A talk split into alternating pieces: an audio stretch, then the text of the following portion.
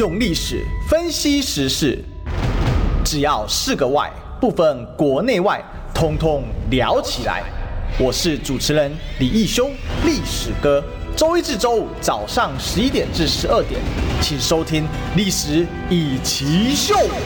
各位中广听众朋友，大家早，这里是《历史一起秀》的现场，我是主持人历史哥李义修。我们今天继续追寻历史，追求真相啊！我们今天呢，哎，我们借文吉大师终于回来了，大嫂啊，历史哥好，各位朋友大家好。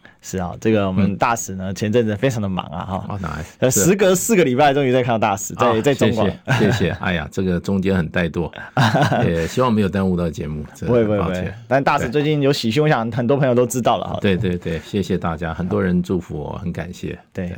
然后还有人误会啊，说借大使加婚宴，好，他一看成借大使婚宴说。大使结婚吗？我说不要，这太夸张了吧？对对对对，那不可能。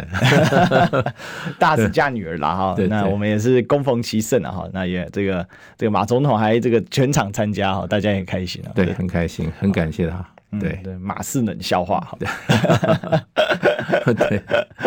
OK 好，那那个我还遇到了那个百灵果的 Ken，然后才知道说啊，原来大使女跟这个百灵果的 Ken 啊，啊，竟然是同学，研究所同学，而且在上海的时候，对对对，上海的那个中欧工商管理学院，哇，真的很妙哈。这个 Ken 呢，这个这么绿的人啊，结果这个是在上海念研究所，所以其实台湾人的意识形态有时候跟现实生活它是切开的。嗯，对对，我想每个地方也都差不多，嗯，每个地方也差不多。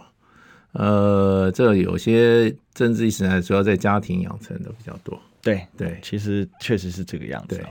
那当然了哈，今天的大使回归，我们当然要聊一下国际啊。嗯、今天真的有一场刚刚的 breaking news。嗯我们这个非常知名的国际战略专家，哈，对，这个应该是这个所谓的现实主义派的超级大师，哈，季辛吉老爷子啊，哎，我们前阵之前都还在聊他呢，对对，百岁人瑞啊，哈，这个刚刚消息过世了，是。啊。那据说是在家中过世，但详细目前还不知道哈。我是看到这 breaking news。那当然，我们还是来回顾一下老爷子，毕竟老爷子确实影响极其巨大哈。别的不说，台湾就是受害者之一啊。对对对对，这个中华民国会跟美国断交哈，所谓的台美断交，还有包括呢中华人民共和国会跟美国来建交哈。对，所谓的乒乓外交，全部一背后通通都是季辛吉来策划的。对，所以我们让大使来评一下哈，我们来评一下说季辛吉老爷子啊。一百岁哦，我们来帮我回顾一下，嗯、你看这个季辛吉的，你怎么评价这个人？还有他的重大的一些事情呢？就是说，他是在二次大战后以后啊，他的政策啊，那么能够转变那个世界的这个哈权力结构的平衡的一个很重要的一个推手。嗯、对，其实这个权权力的平衡啊，就是说治国际秩序的基本的这个架构啊，是很难变动的。嗯，除非是重大的战争呐、啊。可你在没有战争的情况之下，完全用外交哈来用他的理论，用他的这个实践哈，能够造成这个国际政治的秩序的转变。那主要靠这个权力平衡的转移啊，这个是他的最大的本领了。呃，这个就是说，他也被人家津津乐道，他扮演，所以他都能够扮演重要角色，嗯，的一个主要原因了。不过他的他的这个等于他本来是一个学者。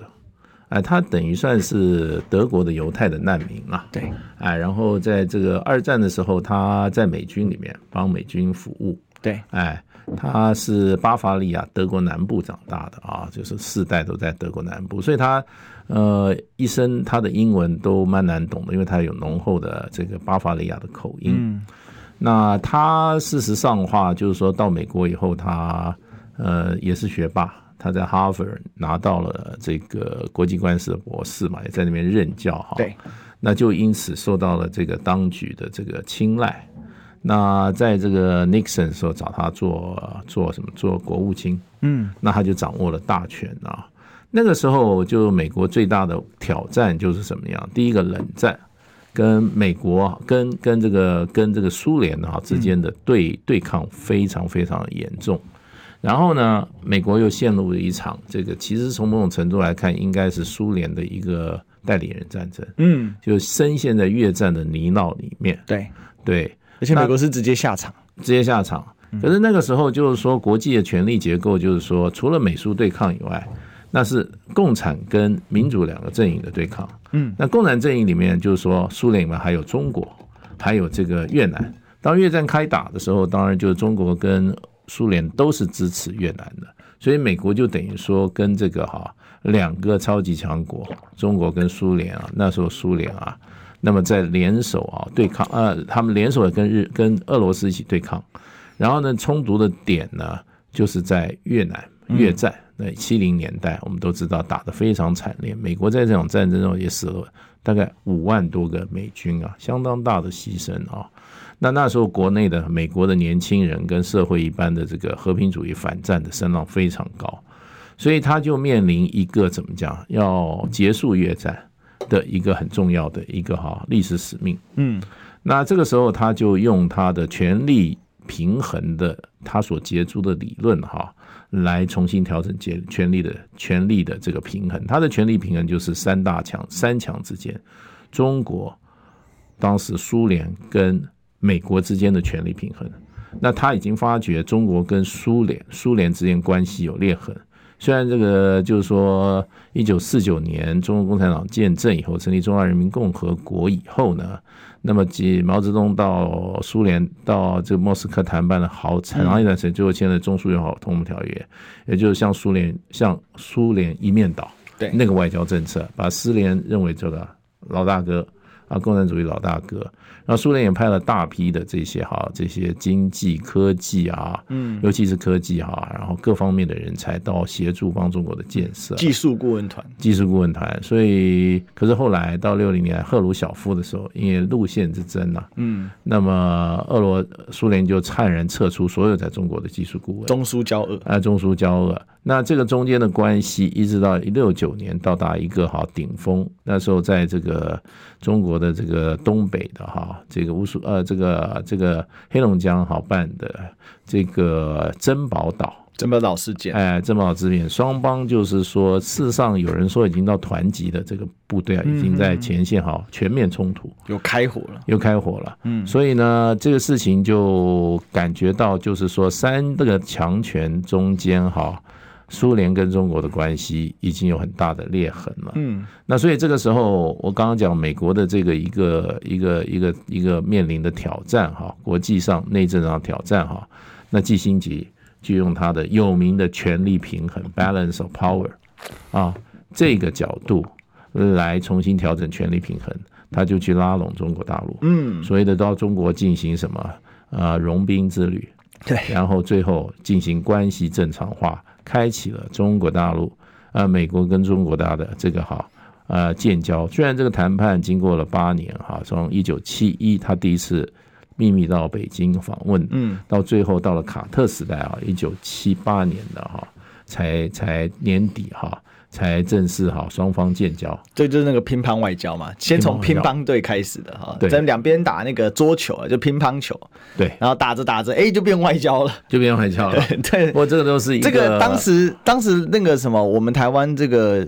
蒋家是完全没有察觉，但是国这个就是国民党政府是一开始是没有察觉到这个问题。当然，他第一次去北京是非常非常非常隐秘的啦。对，等到后来他安排了这个季辛吉去大陆访问，签了《上海公报》以后哈，那台湾就非常，我们那时候就受到很大的压力了。嗯，不过就是说，这个季辛吉他玩的都是大棋局，对，他在大棋局、大原则决定以后啊。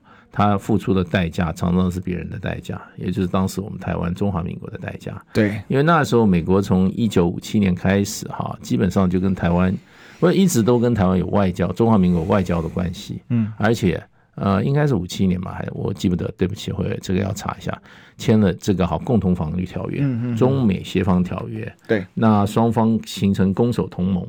第三个就是美国在台湾驻军啊。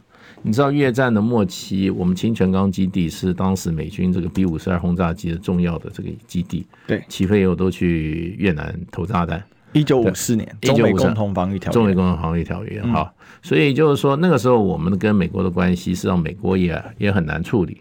可是美国人做决定以后啊。他是抓大放小，嗯，哎，他把大的原则抓好，这个小的他就不放在眼里了。所以那时候就是说，美国一直就是说，我们就一直观测啊，就是说，呃，中国大陆跟美国之间的关系好好，越来越走越来越近。可是都不晓突然会断交。卡特上台有一天晚上，他叫他的驻华大使啊，在台北的驻华大使安克志哈，突然跟宋楚瑜打电话说：“我要见宋，我要见这个哈蒋蒋经国先生。”那时候宋局说：“晚上深夜你这样见会不会啊？”他说：“可是我一定要见。”那他见了以后，就告诉美国已经决定跟中华民国断交，跟中华民国、中华人民共和国建立正式往来。那对台湾怎么处理呢？对中华民国怎么处理？他说三个基本的原则：断交、废约、中美共同防御条约废除，嗯，然后撤兵、撤军，嗯，所以就三个政策做下来，这就是呃季辛吉他的一个杰作啦，他开的头，最后的结果，对，那。那美国觉得欢欣鼓舞，因为它跟中国产生了关系，从此以后三强就变成中美两个站在一起。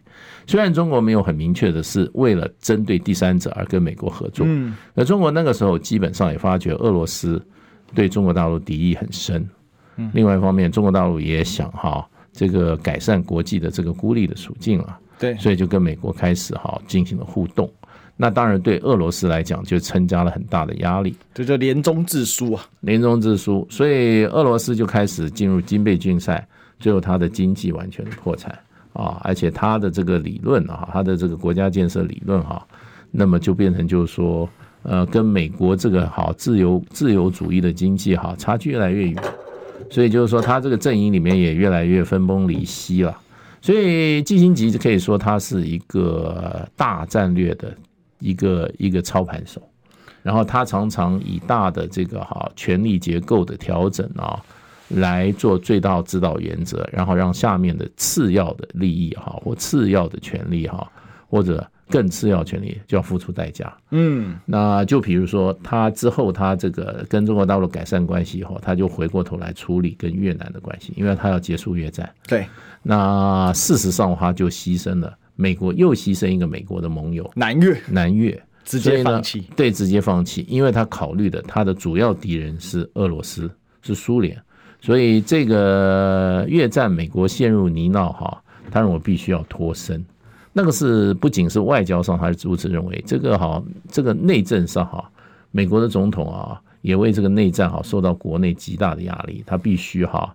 要对越战做一个处置，嗯，所以在他任内，他就把越战给结束了。当然，就是说南越被牺牲，造成了这个哈呃所谓的 boat people，就是说船民，船民那个越南那个沦陷的时候哈非常悲惨，你知道很多人逃难，这个最后在这个海上被海盗打劫啊，或者说葬身鱼腹啊，是非常悲惨的一页历史。当然，这也是他们很多是坐那个很小的渔船。对，然后就是漂从南海漂了出来的，漂了出来，当中很多是华裔，华裔，因为华裔在南越的时候是站在南越政府这一边的，对，然后很多从北越撤出来的，但是这也很吊诡，因为事实上北越里面也有不少华裔哈，北越的这个我们说这个越南共产党的创始人里面也有不少华裔在里面，嗯，然后但是为什么？因为其实这也牵涉到当时的一个背景啊，就是中国也分裂成共产阵营跟。资本阵营嘛，或者说做民主，一般叫做自由阵营啊，对，就自由中国。那当时这个在越南的华人其实也是这种全球冷战格局下，也是分裂成了。那很多华人从北边逃到南越，或者南越在地华人就支持越南政府，呃，南越政府支持南越政府，所以他得逃难嘛，逃难。那个是一个很悲惨的。当然有很多人就说。像我们从台湾的角度，中华民国角度，我们对基辛吉这种现实主义的这种哈，以美国利益为主导的现实主义的外交，我们是受害者，我们当然当他是有维持的。嗯，那越南的，尤其南越当时政府阮文绍啊，这阮高祺啊，他们被搞得亡国啊。那事实上，当然南越对基辛吉这种哈现实主义外交，就不顾盟友利益哈，以至于美国利益为核心的这种做法。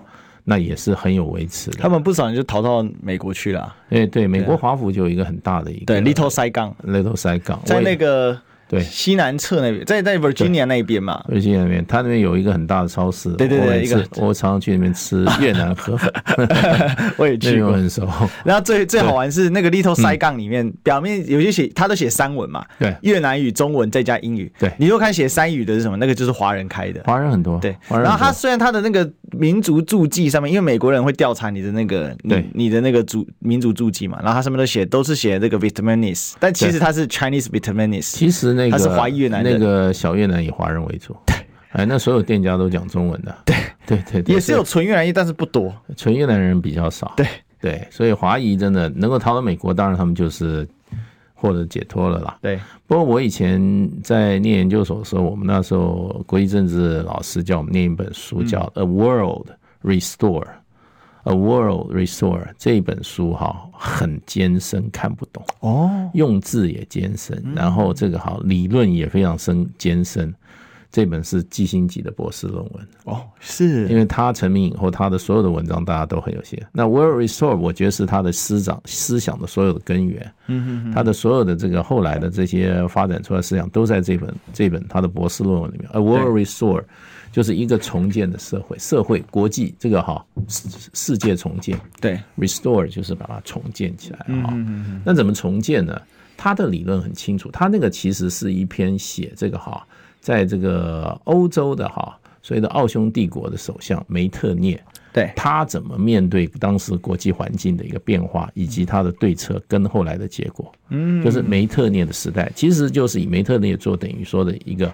他做第一人看这个世界，他怎么处理？嗯。啊，所以他这个可以说是一个历史非常有非常深厚历史感的一篇论文，因为这也牵涉到一个历史的背景啊。嗯，第一个就梅特涅处理的是拿破仑时代的后续，后续。就拿破仑被拿破仑被打败之后，整个欧洲秩序大乱。对啊，因为当时法国就是到处攻城略地嘛，基本上比如说他解散了神圣罗马帝国，对，改成莱茵邦联，那还打败了当时的欧洲陆军第一强权叫普鲁士啊，也被拿破仑打败。那最后是萨语在这个俄罗斯嘛，好，但在在此之前，那个这个大陆其实没有没有所谓的这个权力平衡啊，balance of power，它只有什么？只有唯法兰西斯温，然后甚至把他的弟弟派到好多地方去当王，比如说荷兰王就变成哦这个拿破仑的弟弟哈，那另外好像去做西班牙的，西班牙王也是他弟弟，对，是他弟弟嘛，对，那他还自己兼任罗马王，那个罗马王嘛，对。对啊，就是他就自他兼任这个意大利王嘛啊，所以他是当时是这样弄，但是这个拿破仑的势力瓦解之后，就拿破仑帝国。崩塌之后的后后面的世界，那我觉得他为什么找梅特涅？其实有一个原因，梅特涅是奥地利首相，而当时的南德，嗯，德是属于奥地利的势力范围哈，那是他生长的环境。对对对，而且这是一个很传统，是一个论文，嗯，他没有见过什么西方的那种理论的哈，也要求啊，What's your question？什么？你的问题是什么？你的、你的、你的、你的 answer 是什么？没有什么，他就是分析。不过他的架构，后来我花了几十年都在想他这篇论文，那实在蛮深的，而且他那里面字都用的很艰深啊，大部分都看不懂，要查字典，蛮蛮困难的一个过程，学习过程。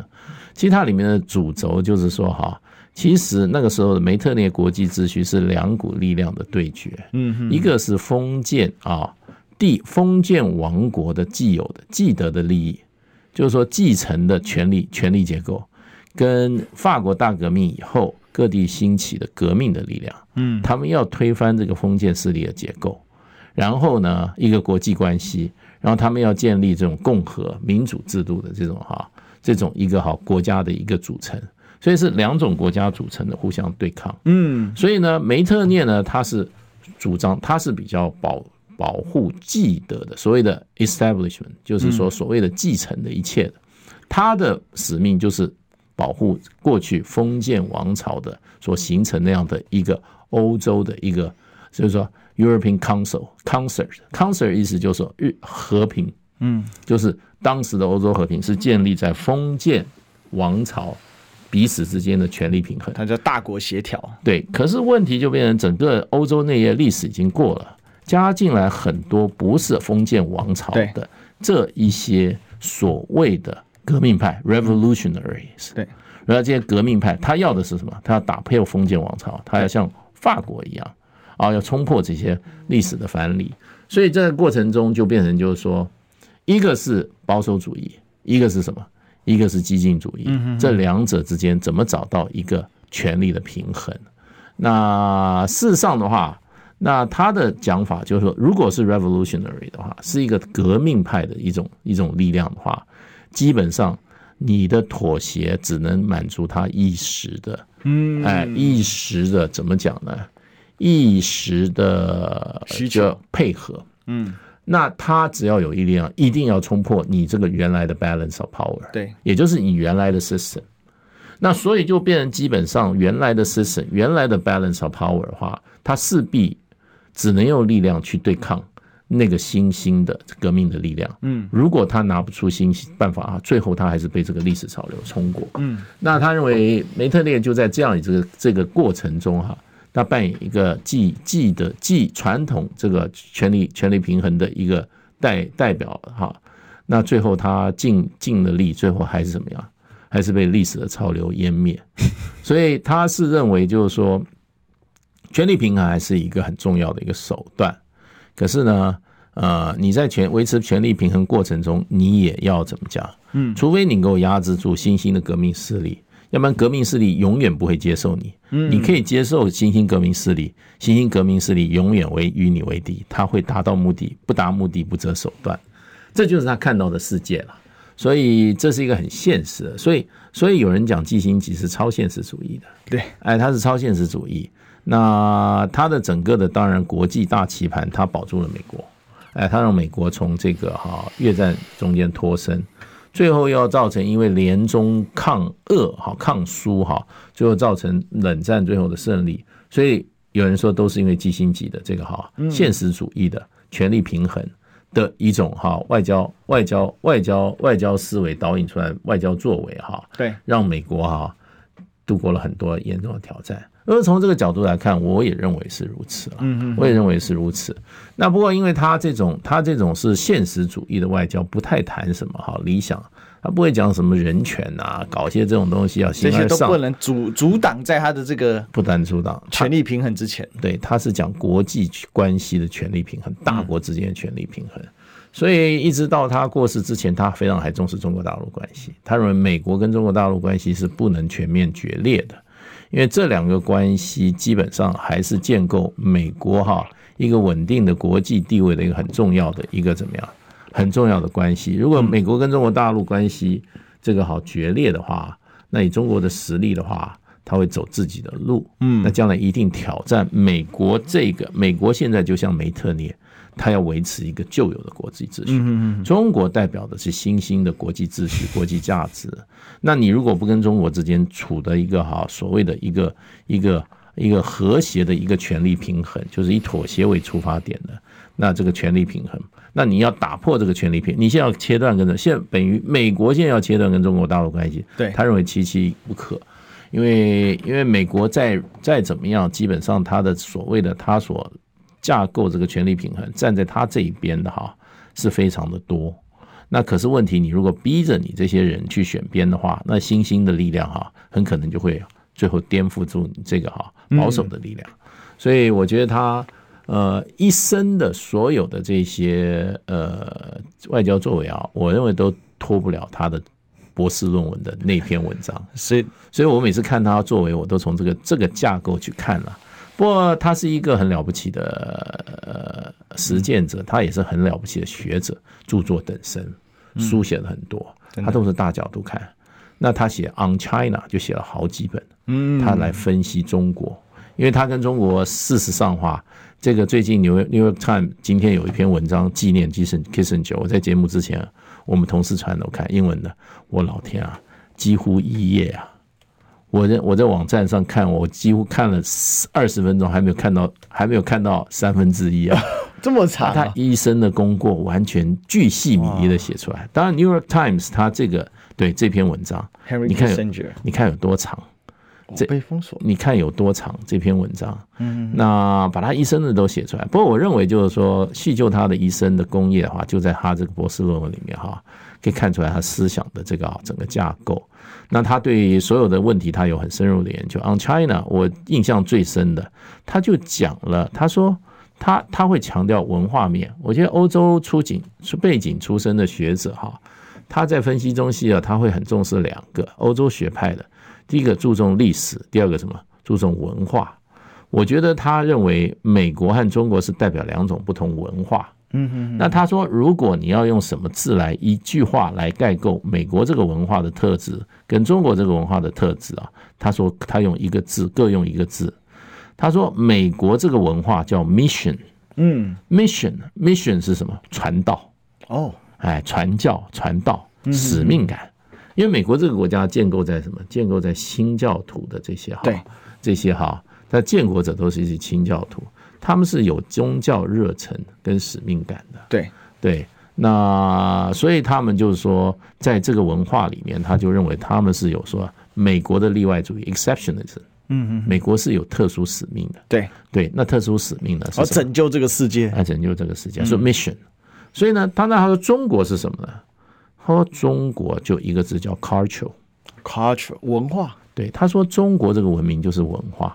嗯，哎，它核心就是文化，它没有民族主义，意思他没有讲得很清楚，他没有强烈的民族主义，也没有强强烈的这种哈，欲去要去哈要去改变其他。这个族群的这种意愿，可是呢，他很重视自己的文化传统，也欢迎人家接受传统他的文化。可是他不是用强迫性的。那他真的有理解到中国的文明逻辑？他是一个很有学问的人，他是个学霸嘛。我就说他他的文章都非常深刻哈。你真的去看他，他几句话哈，就就你会觉得茅塞顿开。对。然后然后呢，他 On China 就写的非常的多。对，那不过他在整个的这个跟中国的为什么他会中国这么有心？他在跟中国的当时的这个这个领导人接触以后啊，他也发觉中国大陆是非常展现出智慧跟弹性的一个哈一个政府。他跟这个周恩来啊，跟这个毛泽东都都都有的时候是彻夜长谈。嗯，哎，那他第一次去北京的时候，他第一次飞往巴基斯坦去北京的时候，那受到蛮热烈的欢迎。他第二次到巴基斯坦的时候呢，不是到到第二次到北京的时候，他发觉气氛是非常肃杀，对，满街都是什么？那时候文革刚结束啊，对，满街都是反美标语，然后去街上一看，他就吓一跳，他说：“我上次来为什么这里热烈欢迎，这次来受到如此的这样子肃杀的这种哈，以激进是好好把他视为仇人的一种接待，那他就心里坎坷不安啊。”那等到一见到周恩来，他说：“哎，他就立刻提出质质问了。他说：为什么这这一次我来看到这个气氛哈，跟上次完全不一样？”他说：“周恩来说，只跟他讲一句话，他说：你不要太介意。他说，关于上次你来了以后哈，我们党内哈有很多不同的意见，很多人啊是不接受你的，嗯，所以这些是他们的意见，我们不得不让他们表达。”所以就用这种方式，所以他就哎，他就发觉哇，中国大陆是 very sophisticated，嗯，就是说非常非常，你去强调他是一个不民主的独裁，他他会用说我们党内有人有意见，对，跟你们美国哈这样打交道是有意见的，所以他们要这样子表达他们的意见，我们也不便阻止。那所以就变成就是说这个过程中，然后 Kissinger 有他的回忆录哈，呃，有一本，那以前的我们傅正中、傅傅建中啊，傅老。他在他翻译出来了，美国的国务院把他的这个这一个呃出了一本书了，翻不了。那傅建中把这本书翻，傅老已经过世了，他是我的很尊重、我尊敬的一位长前辈了，新闻界的前辈哈。那我有一次请他吃饭，他特别带了这本书，还写了哈，写了说，哎呀，这个请文集中啊、辅政啊什么，那时候是晚辈了，我也很熟。跟他里面有很多就是季新吉跟周恩来。在谈建交的时候，哈，双方的谈话的秘辛。OK，好，到什么秘辛呢？我们广告回来继续来聊。嗯，我关心国事、家事、天下事，但更关心健康事。我是赵少康，推荐每天中午十二点在中广流行网、新闻网联播的《听医生的话》。我们邀请到的都是国内数一数二的医疗权威，给你一个小时满满的医疗资讯，让你健康一把抓。除了收听以外，还要到 YouTube 频道上订阅 “I Care 爱健康”，按赞、订阅、开启小铃铛，爱健康三支箭，一件不能少。用历史分析国内外，只要是个“外”，统统聊起来。我是主持人李易修，历史哥，请收听《历史易起秀》。欢迎回来，这里是历史一起秀的现场，我是主持人历史哥李一修。我们今天现场大来宾呢是我们的国际事务专家金文吉大使。对，谢谢。我们刚呃，各位朋友好，呃，历史哥好。对，我们刚才广告今天这里又聊了一下啊，其实呃，主要是刚才谈到说这个季星吉啊，就是第二次去了北京的时候的事情了。不过我们刚才广告期间，我们到分到讨论的一个是就。前面有聊到说季星吉对中国的了解，我想这个了解是蛮深刻的，就是因为现在我们可以看到北京跟华府的最根本上的理解落差在哪里？对，就是北京一直告诉华府说，嗯，我没有要改变你，对，好，那请你也别来改变我，嗯，好，那这个世界很大，对，好，那大家。都可以一起做朋友，其实就是和气生财嘛。对对对。但是我觉得里面有个文化的根本哦，像我看的非常非常多，大家也知道我很喜欢看那个非洲类的嗯这个影片嘛啊，就是因为有很多这个中中国的朋友就是到了非洲去工作啊，哦，然后去采访啊，技术啊。对。比如说像据我所知哦，光坦桑尼亚嗯，现在它的首都可能就十万中国人哦。对。非常夸张，那你就连那个。就连那个什么，呃，像像是几内亚这种比较小的国家，嗯，现在好像也有四五万中国人在那边，对，所以很多啦，哈。但是这些中国人到那边，当然一定会有一些个别惹是生非的嘛，哦，比如说那搞把当地人肚子搞大之类奇奇怪怪的一些事情，这里肯定会有。但整体来讲，我觉得有很有趣，大家很乐于推销中国文化，对。但是呢，如果他不学习呢，大家也尊重他，那是他们的选择。好，这是所谓的王化之学。嗯，就是说你要不要王化，那是你的选择。好，我我一定会乐于推销给你。对对。那在历史上，我是觉得中国有一个改变啊，就唐代的时候是民胞语嘛，就是万邦来朝嘛。好，那其实但是中中国也是平等对待。比如说当时有好多的各种形式，就说高句丽。被唐朝灭国之后，嗯，高句丽的王室啊，就到了唐朝去做官了，嗯，好，那像渤海国的大氏，他们姓大，他们也有一些有一支脉到到这边。那还有比如说像比较有名的，好像是这个粟特人，嗯，哦，昭武九姓，嗯，里面现在有些姓石的，啊，其实他其实是粟特人。嗯，跟这个混合的后代啊，所以他就很有趣。可是到了宋朝，我觉得有根本改变，就是中国打不过外国，嗯，打不过北边的辽国，后来又打不过金国，所以开始学习一件事情，就是那个如何的平等对待，嗯，哦，就是。非华夏的民族，嗯，那这个我觉得是一个学习啊，这其实都是一个过程。当然，以今天的这个民族主义崛起的状况，对看不起宋朝，但是我觉得那是一个很重要的学习过程。对，所以这个中国文化的改变就是在这里，就是不是试图去征服别人，而是如何去跟别人和平相处。对，好的，我觉得这个蛮关键的。不过我们还是把这个现场还给还给介大使，我们继续来聊第二次到北京之后的事情。嗯。对，第二次到北京，后来当然就是谈这个上海《上海公报》了。《上海公报》的话，事实上话就已经把台湾的地位已经都谈的差不多了。嗯，哎，所以《上海公报》到《建高公报》之间没有什么大的突破。对，所以其实就是说，中美关系的美中关系的恢复，哈，其实就是还是这个季辛吉奠的基础了。嗯嗯，啊，可是他也没有很快，因为我说他一九七一年去，一九七八年终于才断掉，而且是他们卸任以后。啊，拜登就是说基辛吉已经卸任以后，不过现在最近就是说他最近今年好像是七月才去了一趟北京，对，哎，受到礼遇，都是红地毯啊，贵宾招待。那时候九十九岁嘛，对，因为他这个人就是说他退而不休，他事实上的话，他跟中国的大陆的这个领导人啊，从毛泽东开始啊，每一任的领导人都有建立私交，嗯，然后对他也非常的尊重，中国大陆也对他非常尊重。他这个就是说，最后的这个所谓的的啊，最后的这个哈，呃，替美国做的事情哈，就是说哈，基本上一直在劝阻美国的领导人哈，不要把中国哈当成全面的敌人来对待。嗯，哎，啊，这个对美国是不利的。哎，美国事实上还是要跟中国之间用权力平衡的方式和平相处是最好的啊，斗则两败俱伤，美国也得不到好处。而且呢，他我想以他的这个思想的这个哈，这个这个哈，这个对国际政治的看法，他看到拜登哈，最后把美国哈，硬是把美国把所有的敌人啊，都打到中国大陆那边去了。也就是说，他本来是一加一大于啊，一加一二大于一嘛，三沙卡都你就要两个结合去打另外一个。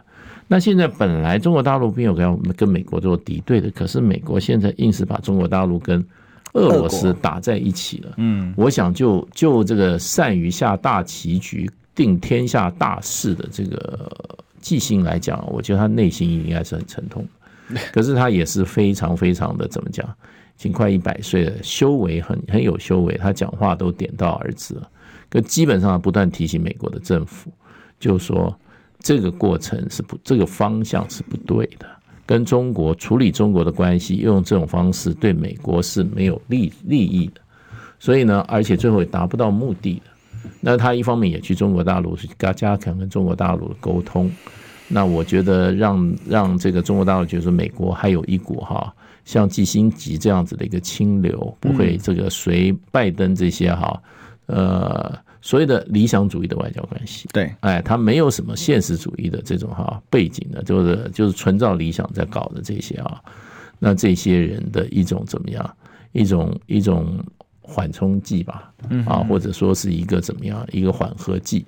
所以我觉得他一直在奔走中美关系，因为中美关系事实上是他一生工业里面哈最大的一个成就了，他认为是最大的一个成就，因为不战而屈人之兵啊，嗯，他连续解决了成功的撤出了越越战，另外一方面，他也最后让美国的冷战哈跟俄罗斯的苏联团集团的冷战哈最后以获胜告终嘛，对，这个都是他垫的基础了，也是对方是不战自溃。对，不战自溃。嗯，所以我觉得一个大棋手啊，哈，国际政治的一个大旗手哈，我想陨落哈，我们还是心里面对他有些缅怀了，嗯，对他有相当的尊敬啊。对，是哈，这个当然基辛格的功过哈，不同角度诠释会落差很大了。嗯，不过就像大使所讲的，他确实执掌了一代风骚。嗯，哦，就像。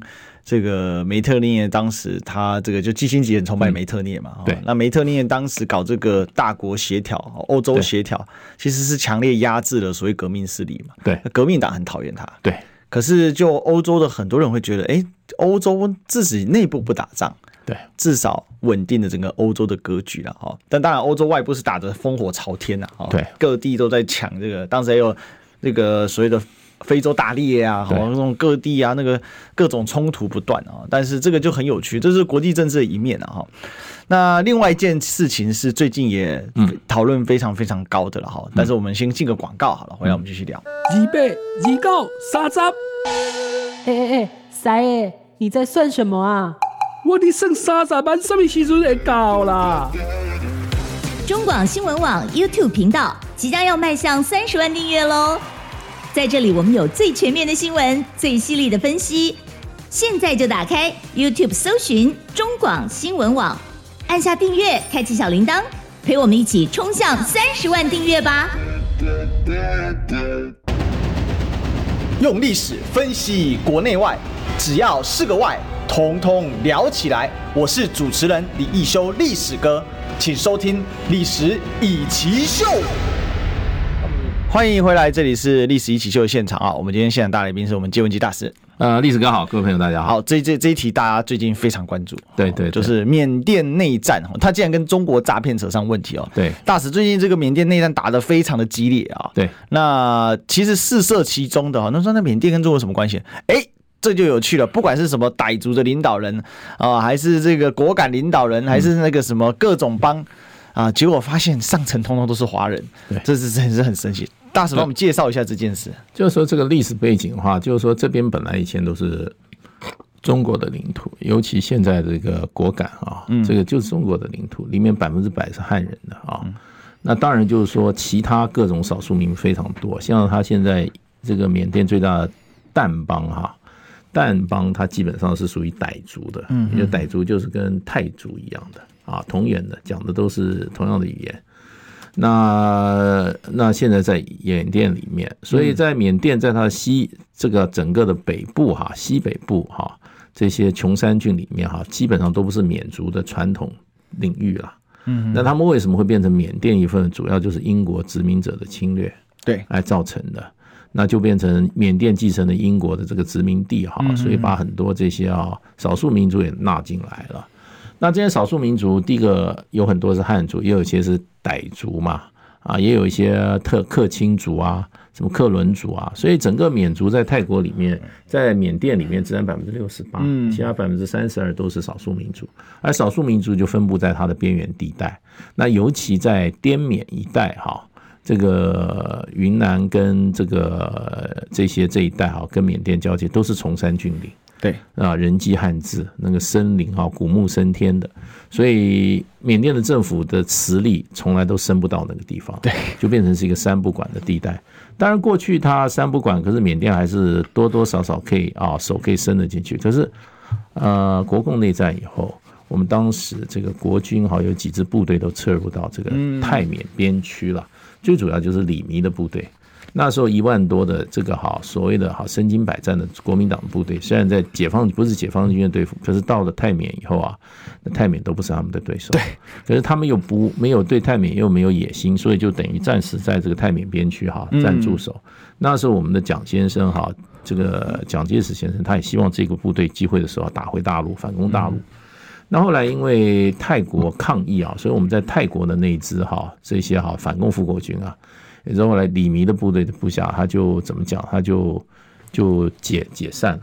可是很多人还留在当地，那就是说，在这个当地的少数民族里面，过去从来没有这样子一个军事嗯的一个军队，骁勇善战，战力这么强，而且不但是有战力，还有主义、三民主义、民族思想的。对啊，那个战力就在这边生根，所以就变成泰国、缅甸这一带哈。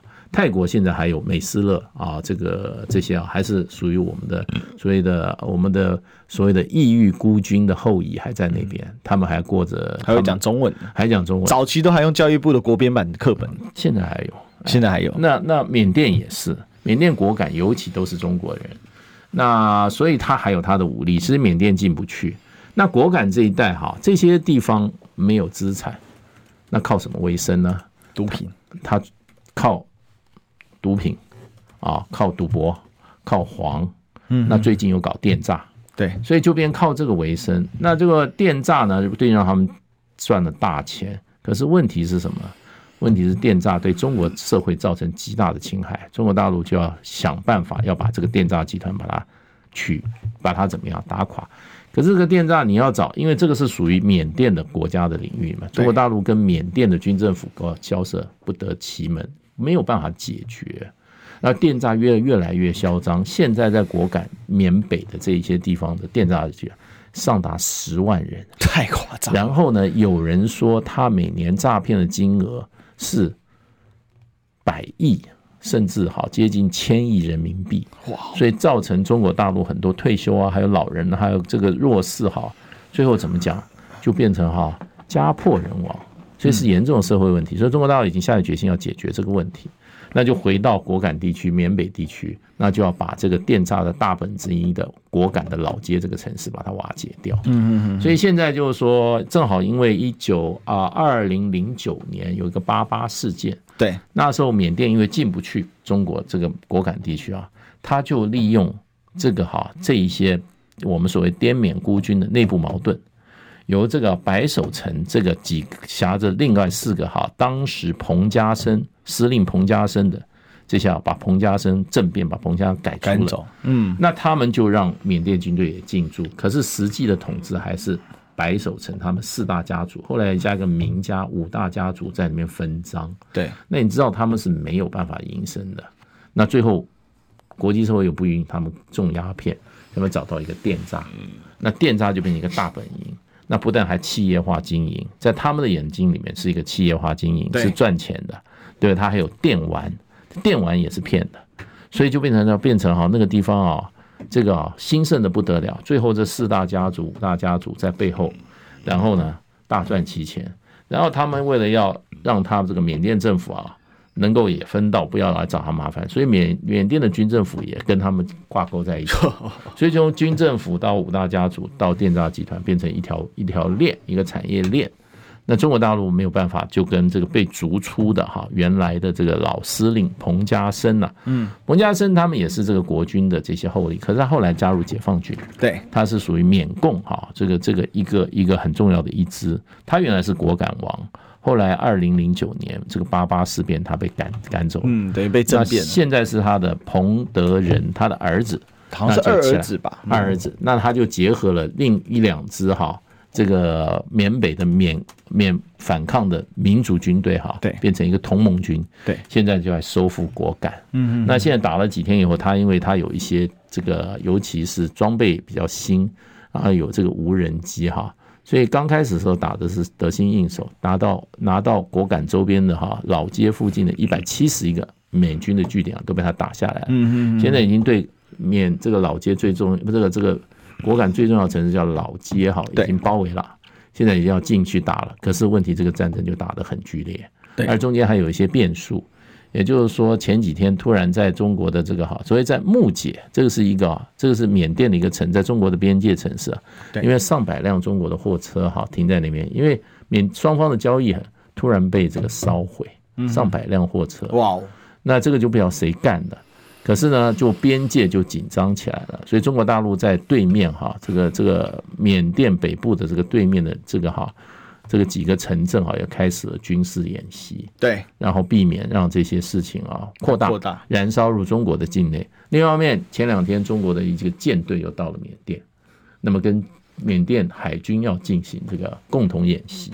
所以缅北看起来情势是什么？知道知道。可是另外一方跟缅甸的这个哈军事合作关系，跟军政府看起来又维持一个很好。而中国大陆一直讲说不干涉缅甸，为维持这个哈这个缅甸的。尊重领缅甸的领土完整，不干涉缅甸内政，只是希望这个战争赶快结束，不要影响到哈边界对岸的中国人民的生活了。那当然，这个情况就这样。这里面其实有一个很有趣的啊，因为这个他们组的这个叫做缅甸民族民主同盟军嘛，嗯，好，那它其实是由三支这个主要的部队啊就组成的。那它这个这个部队里面呢，这些少数民族部队里面，这不少领导人还也是华人。